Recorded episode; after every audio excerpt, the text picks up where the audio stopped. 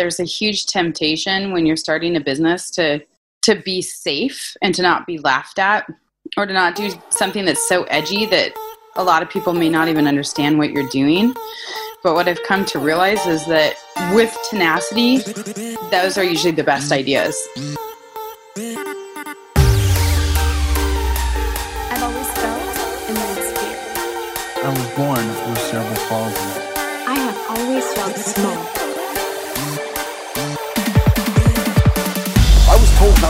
Take risks. I may be blind, but I teach people how to see. and I'm proud to be an individual. This podcast is for you, the unconventional leader. Maybe you are the one that everyone discounted. Maybe you struggle with fear and self doubt. We are here to empower the next generation of self starters to step up. Use their voice. And make an impact in this world. You're listening to the weekly Parady. Hey, welcome to today's episode. If this is your first time listening, welcome. My name is Heather Parady and I am your host. Today we are talking with entrepreneur and founder of Snacktivist Foods, Joni Kidwall Moore. And I was so impressed with this woman in three short years. She has been able to create an incredible company, build a team, and, and ultimately making a cultural difference when it comes to our health and food. She's building a brand that is dedicated to making natural foods the norm. She talks to us a little bit about that. We also dig into how in the world she was able to build something so fast in three years. She says she has a long way to go, and I understand that, but man, sitting back, it's so impressive what she's already done. She shares with us the importance of face to face interactions, the importance of really listening to your customers. And we also talk about those years where she had to balance a full time RN job working in critical care. That's heavy, and building a business and having a family so many moving pieces. I don't know if you relate to that, just feeling like you have so many balls in different courts and figuring out how to balance it all well. We dig into that as well.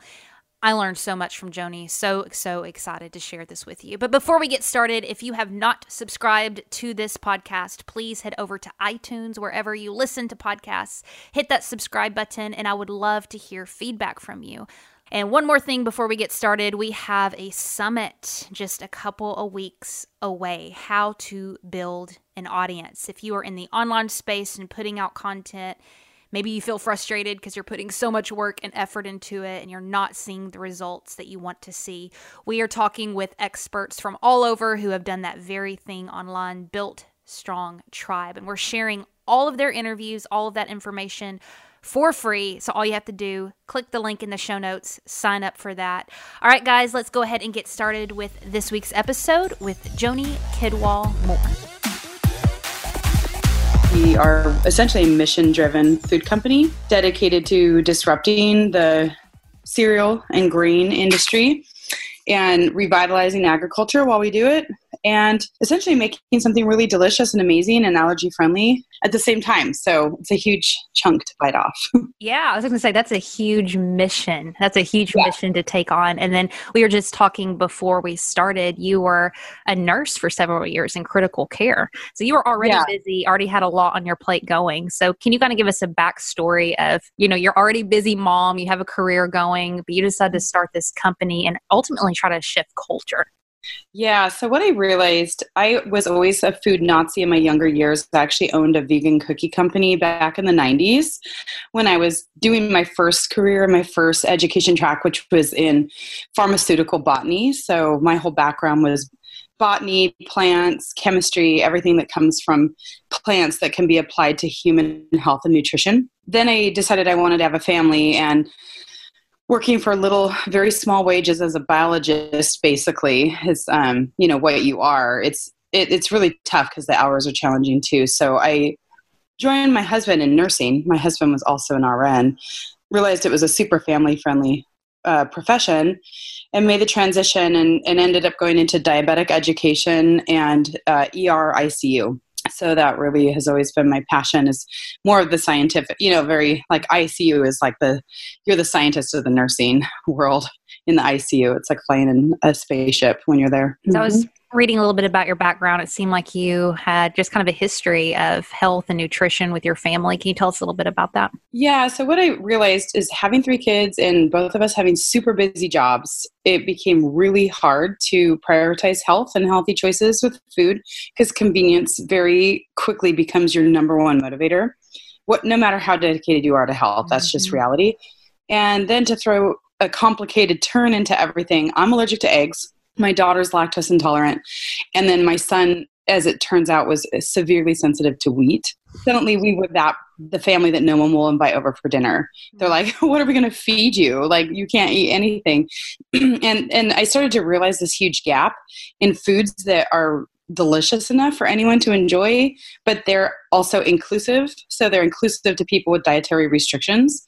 And so that was really my starting point is I would make these big mixes, like a big thing of muffin mix, and that way babysitters could make these muffins or or anybody. And then my friends started wanting to buy them and you know, it kind of spiraled from there. So, you know, fast forward to where we are today, I we just launched a line of like chocolate chip cookies and a brownie chocolate chip cookie. It's gluten it's gluten, egg, dairy free, but honestly like you wouldn't know it if you just ate it. So we just pitched that to Albertsons and, and got a contract with them, which is exciting. Yeah, it's huge um, because we want our products to be um, available to an inclusive audience too. So we're trying to avoid the exclusivity track. You know, Yeah. uh, we really want to go mainstream. and you know, the more I studied the supply chain behind my products, uh, we started in December of 2015. So very slow but steady trajectory. I realized this huge gap that is existent in the food in the food supply chain. It's like it's really hyper dominated by these massive monopoly companies. Like there's not an indie supply chain really. It's growing, but it's really dominated by like the futures market and the commodities market and all these huge external forces that actually force us into eating things that are less nutritious than we'd maybe even like to. Um, I think the consumer audience would like to up the ante and really be consuming things that are more healthy but unfortunately even companies that want to make healthier food are stuck in this ecosystem that has not been disrupted in 100 years and i have a solution for that too. I have another company called the Ingredients global project that's working on that but which is a supply chain social platform for the digital social platform for the food industry. But um, you know i just realized that there was a way bigger nut to crack it to solve our nation's food problems and our health problems. And it's really creating a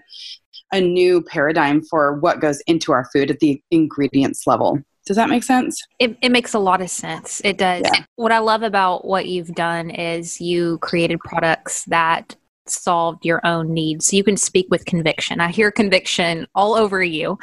And I know a lot of entrepreneurs, leaders, they kind of struggle with sometimes just product development and really figuring out their niche and what they're supposed to go into. So can you talk Yeah. to us a little bit about using your story, using your own needs to solve a problem in the world? yeah definitely it was a, a real personal motivation getting started and then realizing that we weren't alone that there were so many people that were facing this and the sad part is is there's so many more that need to start experimenting with more exclusive diets i hate that word but cutting out wheat cutting out dairy cutting out eggs or major allergens and it's amazing looking at my son who was a very intelligent, sharp kid, but he suddenly became like not thriving, not gaining weight, um, eczema everywhere, irritable. And once we were able to successfully cut out all the wheat from his diet for several months, he gained like 15 pounds Wow. and was like doing better in school and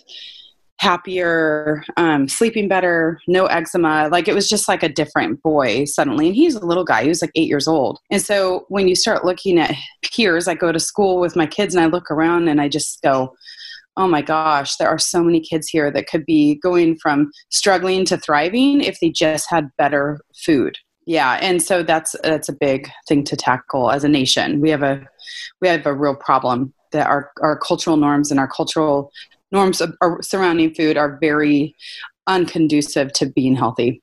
and we don't realize how much of the behavioral stuff too that we see Yeah. in schools. I used before this my season before I worked as a therapist for Mhm. kids.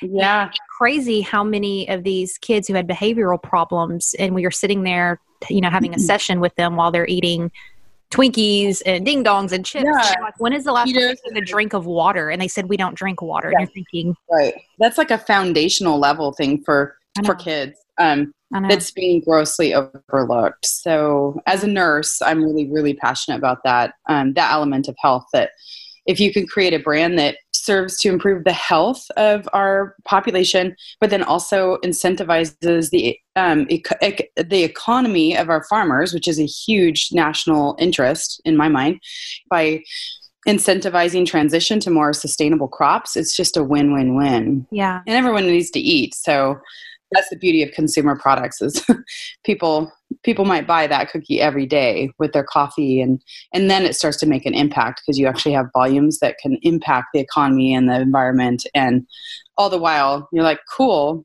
it's still a cookie it still has sugar in it but hey you were going to have a cookie anyways now you're having a cookie Right. that has a more of a, a a bundle associated with it that has a ripple effect When Yeah. you told your husband, your friends, your family that you wanted to take this idea and you're already making these products for your family and you wanted to create an actual business, mm-hmm. what was the response? my dad said I was crazy because I had no idea what was going to go into building a brand and launching a company. And he'd say, Well, it doesn't really work like that. You just, it's a commitment that I'm not so sure is wise to take on. Um, my husband was totally all for it and still is. Absolutely diehard supporter. Um, so he he also dreams about us just leaving nursing entirely. I love you know I love helping people, but I think we can help a lot more people here in this sector, and and just dedicating to this brand and building it to be a national like a modern food icon that stands for this change we want to see. Mm-hmm. because he understands too it's when he goes to the grocery store on a you know short on time short on money short on you know attention span it's so easy just to buy whatever's in front of you. And then you get home and you go oh my gosh what was i thinking? This is horrible. Like this Yeah. is what we should be eating but you get locked into this like convenience paradox. And i think he he really sees that too because he was not raised like you know eating healthy food. And we were both raised kids of the 80s 70s and 80s so it was like kraft mac and cheese and kool-aid and ho-hos. Yeah. easy to fall back into that.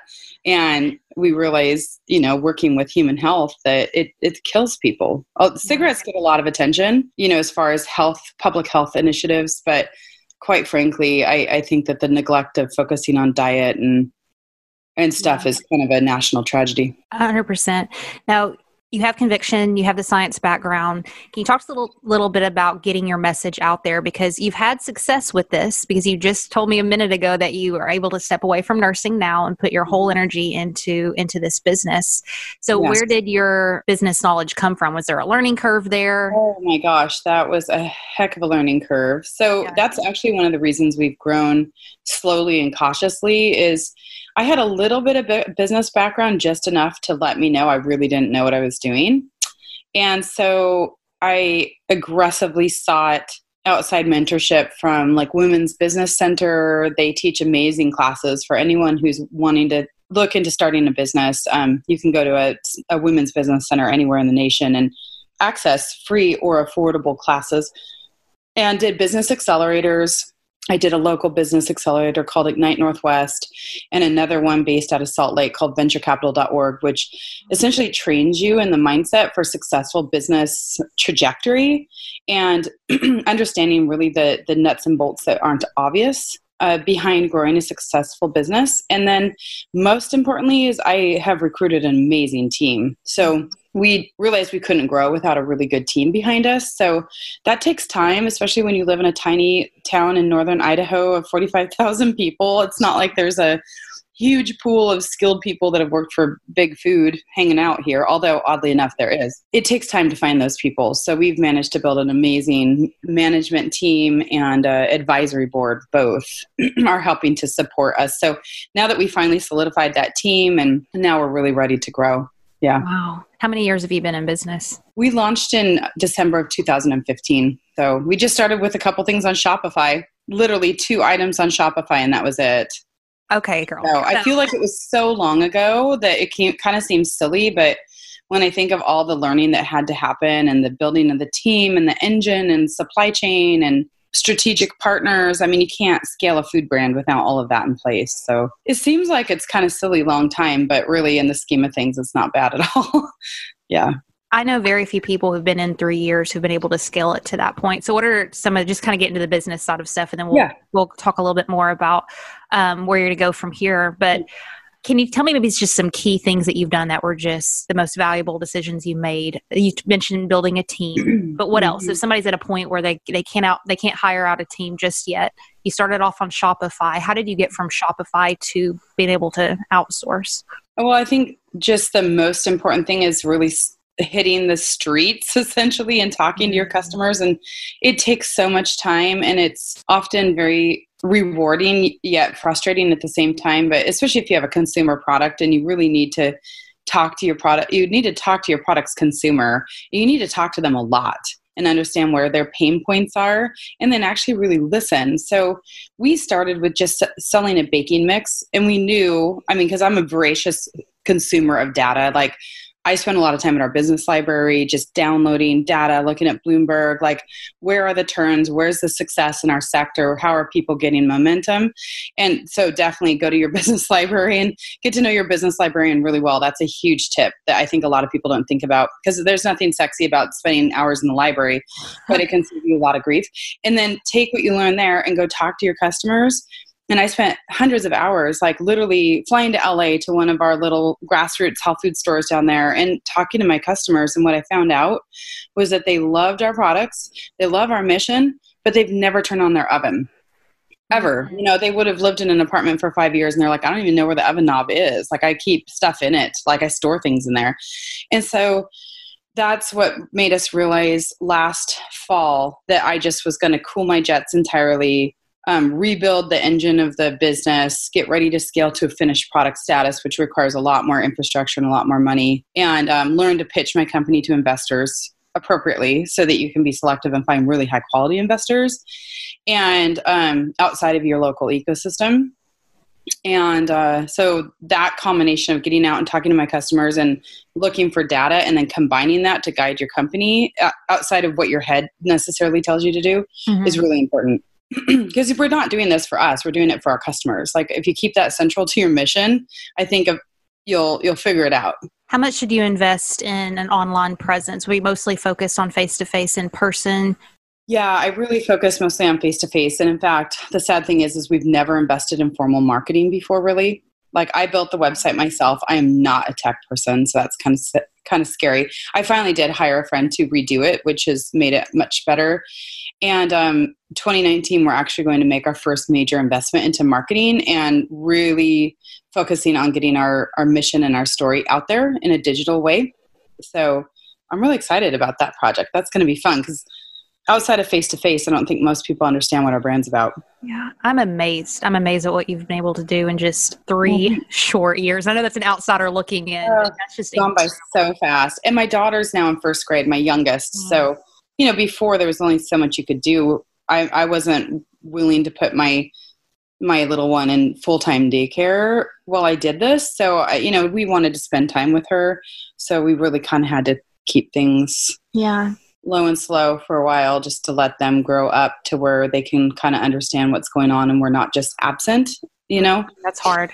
It It's a really tough balance. So I try to include them as much as I can. Like I've brought my kids to board board meetings and um, investor pitches, and so it's funny. My my oldest is twelve, and she's got a pretty savvy business brain. I keep telling myself if nothing ever comes of this at all, if if it'll be a great education for the kids because they're going to understand the grit it takes to build a business Yeah. and how to really critically evaluate business tactics. Like it's kind of cool and like how that whole world works. Yeah. And what a cool example of leadership that you're showing them as a woman, too. Well, yeah, it's it's it's actually startling coming from nursing, which is a very female dominant profession. The mm-hmm. sciences are definitely a, a mix, but with more male dominant, um, you know, archetype. But nursing is very female dominant, and then into entrepreneurship, where I suddenly had to go from being one uh, one of 80% of any crowd to one of maybe 10 or 5%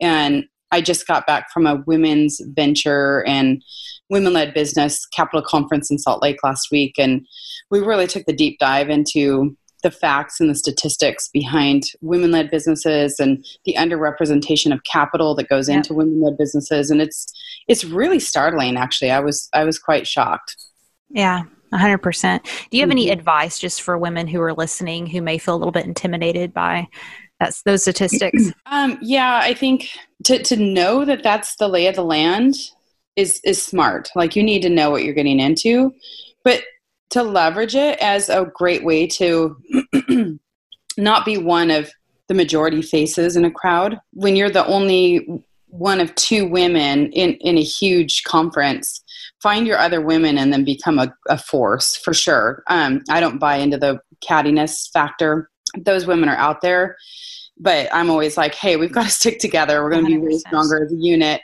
So what are you doing after this conference? Let's go grab dinner and just always be the first to reach out to your other women in business because I've found some absolutely fabulous mentors. Um, and a lot of them being women with a very seasoned background, and they really led the way. mm-hmm. And one of them was the first woman executive in Big Food in Idaho, and she's like an icon.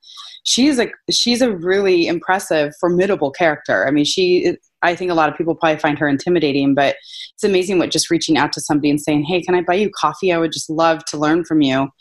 And it, it they open doors for you that could never happen anywhere else. I love Mhm. that. Now you you just left your job last Last week, yeah. Was that scary? was that hard? Yeah, definitely. I took a I took a pause from nursing when I first launched Snacktivist. My dad was really sick and we knew he didn't have a lot of time left and I wanted the the flexibility to drive to Oregon and visit him frequently. And at the time when I launched my company, I actually had something going on where I had like an infection in my in my bone behind my ear. They didn't know if it was cancerous. They didn't know what it was. So I knew I was going to have to ha- face some pretty um, significant surgeries and maybe some horrible outcomes. So I took I took six months off to spend with my family and to really get some good time with my mom and dad, and launched the business. And so this time is different because I ended up having to go back to nursing because of cash flow. I mean, mm-hmm. unless you have a vault of money hanging around, and if you do, that's awesome. Like use it for good. But if you don't, that's just the reality you live in. So this time it's really cool because I don't have a looming family catastrophe or health catastrophe that could. I mean, it can always happen. Trust me, I'm aware of that. But I'm I'm not I'm not very young either. I mean, I'm in my mid 40s. So You look amazing. I would have not have guessed that. thank you. Yeah, I I'm I'm older. I I've been around the block a few times at this point, but um, you know, I'm just starting to realize that like this is really cool because I'm actually now deliberately taking a leave from nursing because I'm just focused on being an entrepreneur. Like, and I think with all the men- amazing mentors and amazing support group and my team, it just signifies like, okay, guys, we're ready to roll. We mean business. Like, Yeah, you know, let's do this. that's exciting. I mentioned to you before, we have so many listeners who are kind of doing a side hustle thing right now and they really want Yeah. to take it full time. It's so hard, especially when the two worlds are very different. Like you may be working an office job, but you're trying to start a company doing something completely different. oh my gosh. How do It you is so mentally balance both of those worlds and show up and grow and grow something? Yeah, yeah, it's really hard to do, and I have to say, if you throw being a, a parent and having Yeah. a full house of kids, I mean, that's the breaking point because that's the last thing you want to ever sacrifice. Like, it's one thing to work hard and have your kids see you work hard.